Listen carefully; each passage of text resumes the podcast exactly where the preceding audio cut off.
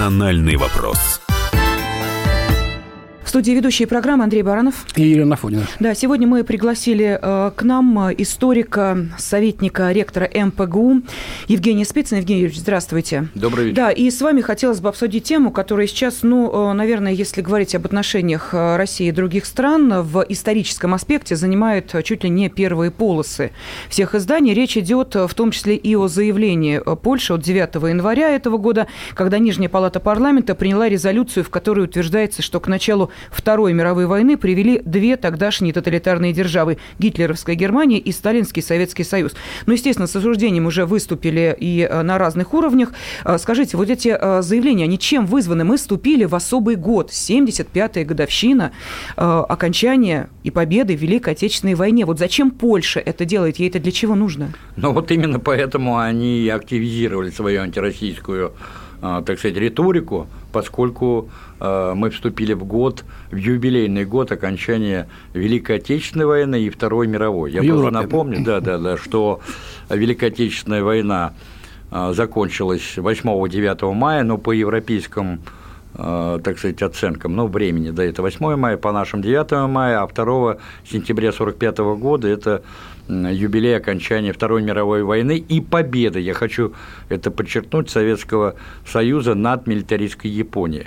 Вот. А почему именно поляки? Дело в том, что э, еще э, в довоенный период Черчилль совершенно точно определил место Польши э, так сказать, в системе да. европейских ценностей. Сравнил ее с одним не очень приятным зверем. Да, назвав, да, назвав э, поляков, так сказать, гиеной Европы.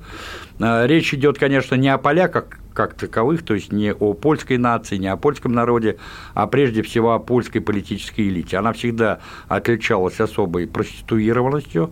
Вот. Это давняя а, злоба поляков на Россию, которая имеет глубокие исторические корни. Я просто напомню, что еще во времена Ивана III состоялось э, две русско-пограничных, русско-литовских порубежных или пограничных войны, а затем еще и при Василии III, в результате которого от Литвы, которая а, была тогда еще в личной унии с Польшей, а, были отторгнуты значительные а, части территории, это русские земли, удельные княжества, а поскольку во второй половине XVI века, в 1569 году, на смену личным униям между польской короной и Великим княжеством Литовским пришла и государственная Люблинская уния, и возникла Речь Посполитой, то есть федерация двух государств, а затем и вспыхнула знаменитая Ливонская война. Вот отсюда идет эта классическая а, польская русофобия, а, которая имеет давние глубокие корни. Я напомню, что историки установили, а, что еще в 1514 году то есть при Василии III, появляются первые информационные антирусские, антимосковские листки, которые стали активно распространяться не только на территории Речи Посполитой и Польши, но и э, европейских держав. И вот с тех времен вот эта русофобия с разной долей или с разной степенью активности и значит, интенсивности э, все время присутствовала ну, вот Евгений Юрьевич, э, ведь поляки нам, так сказать, отомстили, скажем так, в 17 веке, заняв Москву, и в Смоленске стояли до э, середины 17 века, когда Алексей да. Михайлович. Но у нас-то нет какой-то полонофобии к ним. Правильно. А, вот за это, за все. Это все как-то давний спор славян между собой, как писал Пушкин, Пушкин все это да. уже поросло, так сказать, быльем. Но здесь вот начало войны, 39 1945 год. Варшава ведь обвинила нас в том, что мы вместе с Гитлером на вот эту несчастную Польшу разорвали самым подлым образом. Mm-hmm. Якобы они сопротивлялись, никто не хотел идти под советы. Но историки выяснили, что совсем не так ведь это.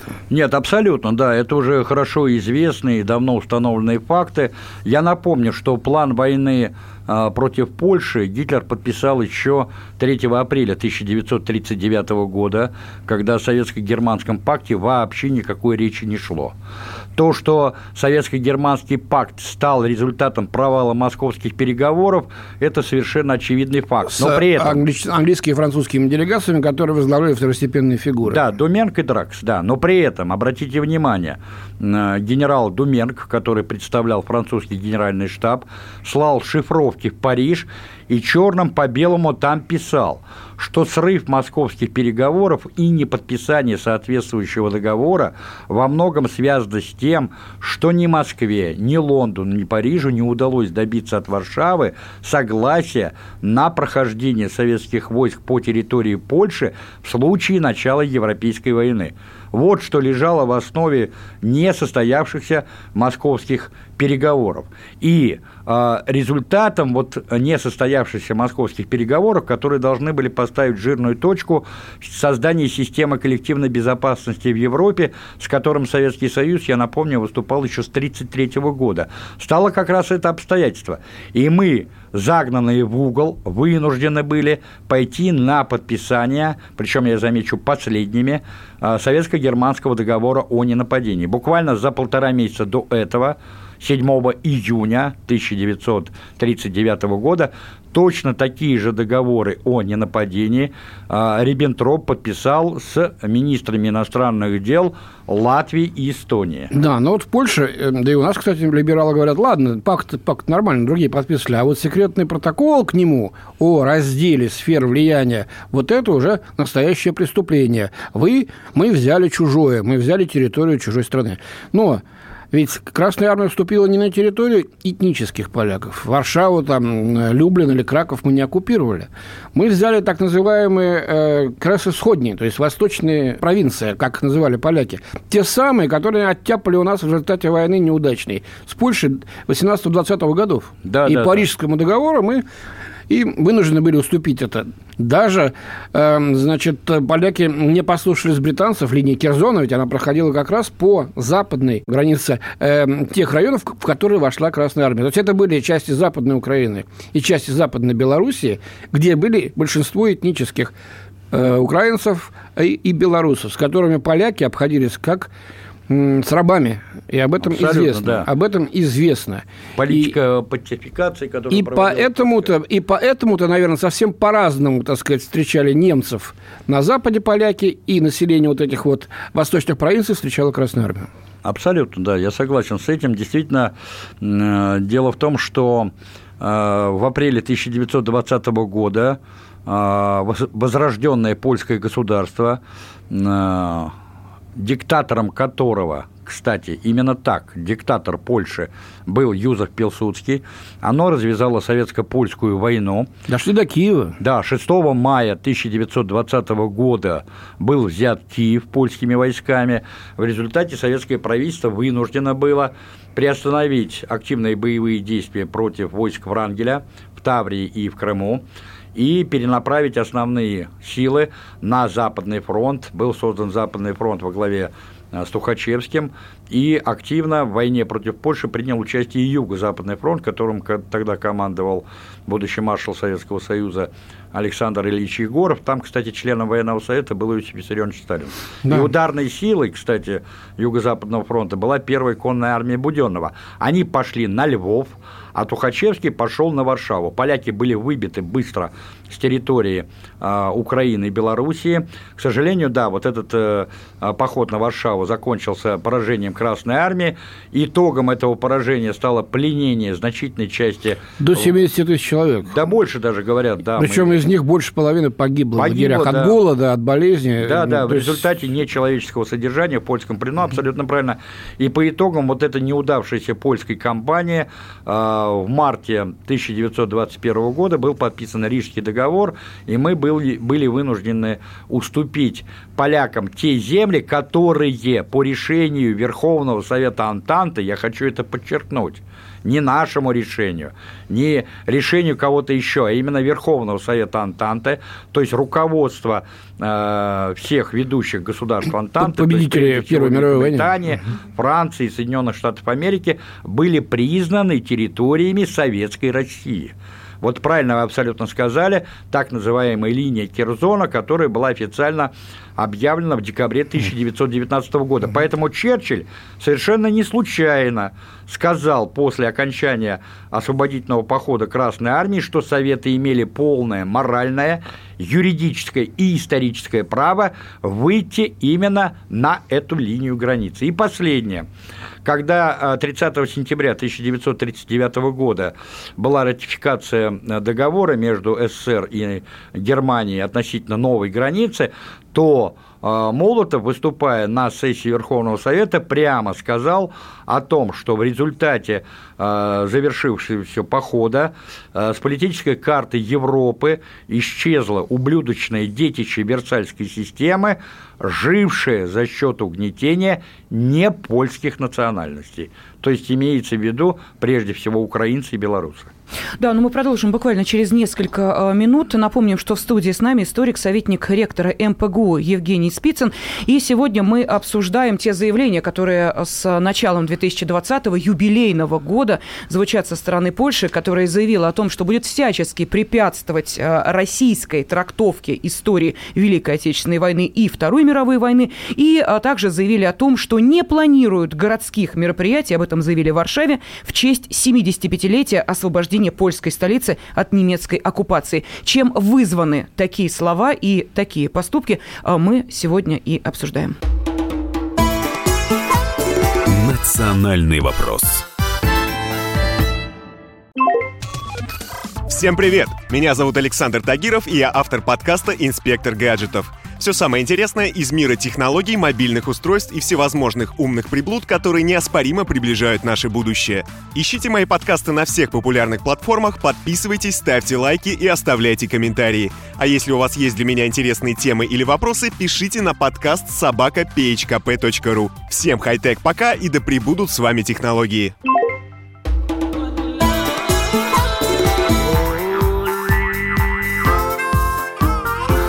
«Национальный вопрос» студии ведущий Андрей Баранов. И Елена Фонина. Сегодня э, с нами в студии историк, советник ректора МПГУ Евгений Спицын. Вместе с Евгением Юрьевичем мы обсуждаем первые для вот 2020 года такие исторические заявления, которые прозвучали со стороны Польши. Ну, э, это скорее такие э, уколы в адрес э, России, Советского Союза, трактовки истории и прочее, прочее. 9 января Нижняя палата парламента Польши приняла резолюцию, в которой утверждается, что к началу Второй мировой войны привели две тогдашние тоталитарные тоталитарные державы гитлеровской Германии и Сталинский Советский Союз, на мероприятиях, посвященных 75-й годовщине освобождения Красной Армии концлагеря Аушвиц-Беркинау в Освенциме, Россию будет представлять посол Российской Федерации в Польше Сергей Андреев и никто более, потому что, насколько я понимаю, нашу делегацию туда не позвали. Ни президента, ни главу правительства, Официального не, не приглашения. приглашения не было. Нет. Плюс к этому в Варшаве заявили о том, что не планируют никаких городских мероприятий в честь 75-летия со дня освобождения освобождения польской столицы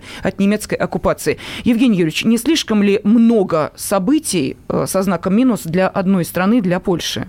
Вот э, если все это суммировать, Угу. Чего Польша добивается? О чем она говорит? Какому пересмотру? Нет, скажем так, какой трактовке исторических событий, российской трактовки они собираются противостоять? Не очень понятно. Но дело в том, что поляки выполняют просто хорошо известный заказ, который э, существует не один десяток лет. Это уравнять ответственность нацистской Германии и Советского Союза в развязывании Второй мировой войны.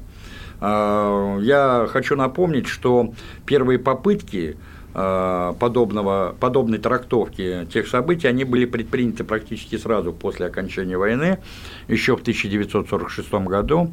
Ответом на эти попытки стала знаменитая брошюра под редакцией Вячеслава Михайловича Молотова. Она вышла в 1948 году под очень емким и точным названием «Фальсификаторы истории». Там по полочкам было разложено прям по датам, по дням, по событиям, что как происходило вот в предвоенный период.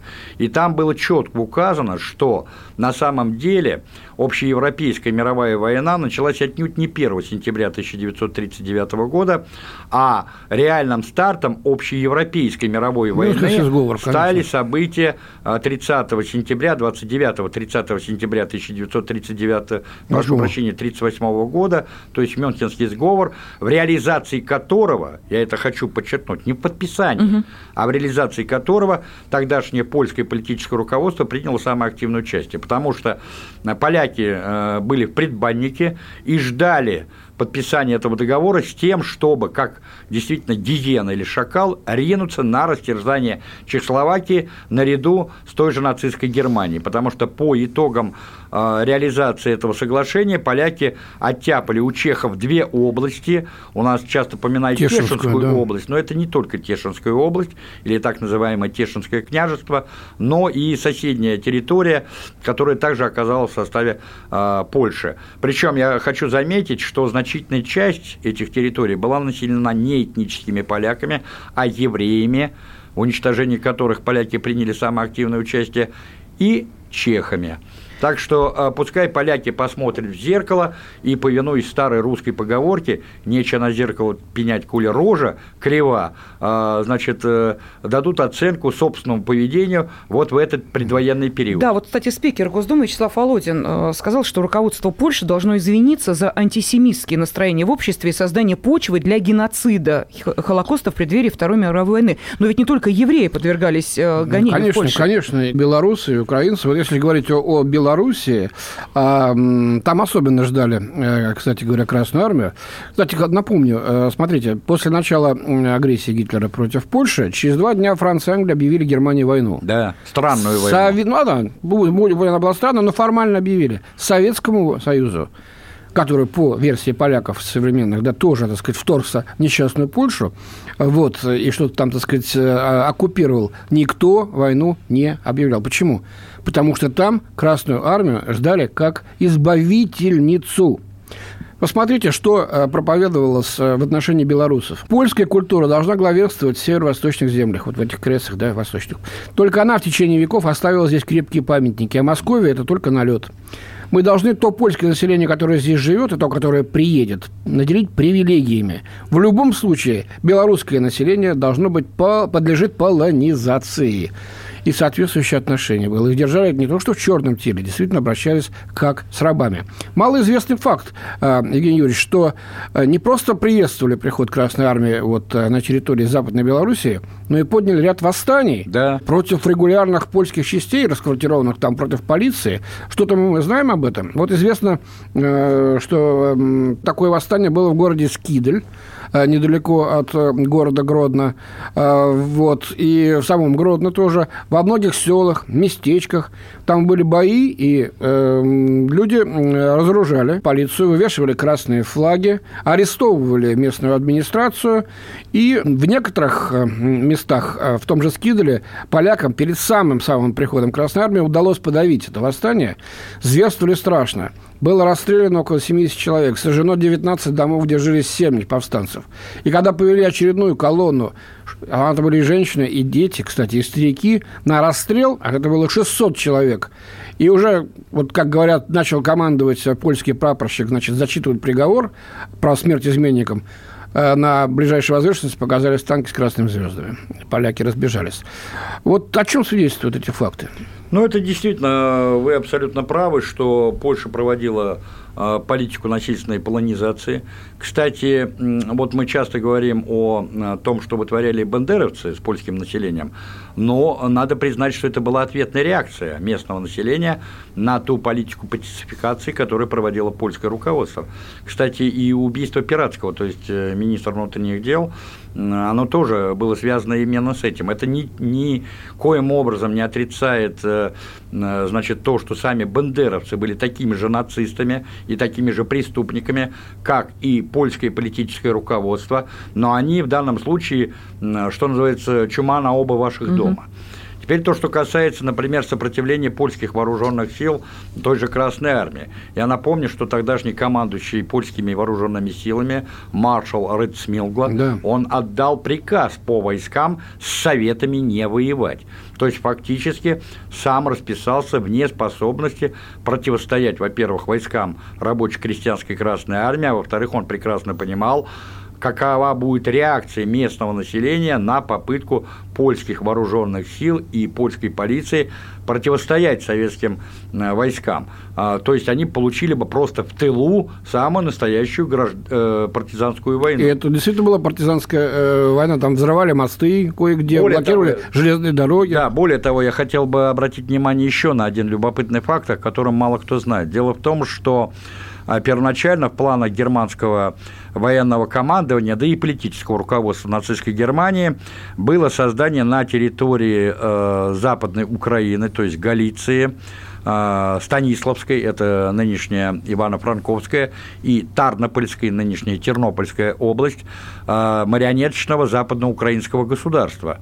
Да, с тем, чтобы руками именно вот этих вот украинских националистов э, спровоцировать э, ответные действия советского государства на провокации со стороны э, бандеровцев. Советское руководство получило соответствующую информацию от наших разведорганов о э, замыслах германского политического руководства, поэтому именно это обстоятельство стало последней каплей а, в решении Сталина и других членов Политбюро а, значит, э, дать команду на проведение вот этого освободительного похода. И, и то юридически все было сделано чисто. Как чисто, только да. правительство в Варшаве фактически сбежало, да. и страна э, оказалась бесконтрольной, без управления, лишь после этого да. э, войска Красной Армии пересекли границу. Да, потому что, да, в ночь 16 на 17 сентября действительно польское правительство бежало из Люблина на территорию Румынии.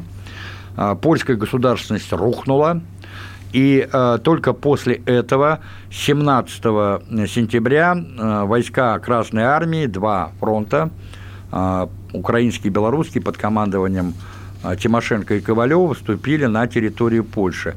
Причем я замечу, что а, вот э, в период этого освободительного похода, который продолжался две недели, потери советской стороны были минимальные, и то во многом были связаны вот э, с не совсем, так сказать, четкой организацией передвижения наших войск и так далее. То есть э, летальные потери были во многом связаны не с противостоянием, например, советским войскам со стороны Польши, например, или местного населения, а э, в результате каких-то несчастных случаев. Более того, я вам хочу сказать, что попытки, например, польской жандармерии оказать сопротивление советским войскам на территории Галиции или, например, Тернопольской области, они были подавлены самим местным населением. То есть местное население активно выступало против э, местных органов правопорядка и жандармерии. А вот в Беларуси призванные, так сказать, в польскую армию э, этнические белорусы э, просто дезертировали из армии, да. да, и переходили на сторону целыми, так сказать, ну, не соединениями, они были в разных соединениях, но ну, прямо этническими группами, достаточно э, большими по численности, на сторону вот, Советского Союза. Это был результат, кстати, вот этой политики Польши. Я напомню, дело в том, что политика полонизации, политика католичивания угу. русских территорий, это была традиционная политика, которая проводилась еще в Средневековье. Э, вспоминайте, например, события освободительной войны Богдана Хмельницкого. Ведь во многом с чем было связано это мощное народное движение? Именно с политикой окатоличивания и полонизации местного русского населения. А, мы сейчас а, прервемся на небольшую паузу. А, с нами в студии историк, советник ректора МПГУ Евгений Спицын, ну а также мы, ведущие Андрей Баранов и Елена Афонина. Национальный вопрос. Вспоминаю, тебя вспоминаю. Антонов. Каждый вечер в эфире радио «Комсомольская правда» вспоминает. Включаем нашу машину времени и отправляемся в прошлое. Я помню, маленький стоял, смотрел на прилавок. Mm-hmm. Было все. Молоко в треугольных пакетах. Ой, молоко в треугольных пакетах. Мороженое вкусное. Потрясающе, потрясающе. Вареники с вишней и с медом запомнились на всю жизнь. Таких я больше не ел. Программа Михаила Антонова «Дежавю» по будням в 23.00. Антонова много не бывает. Зашла заря.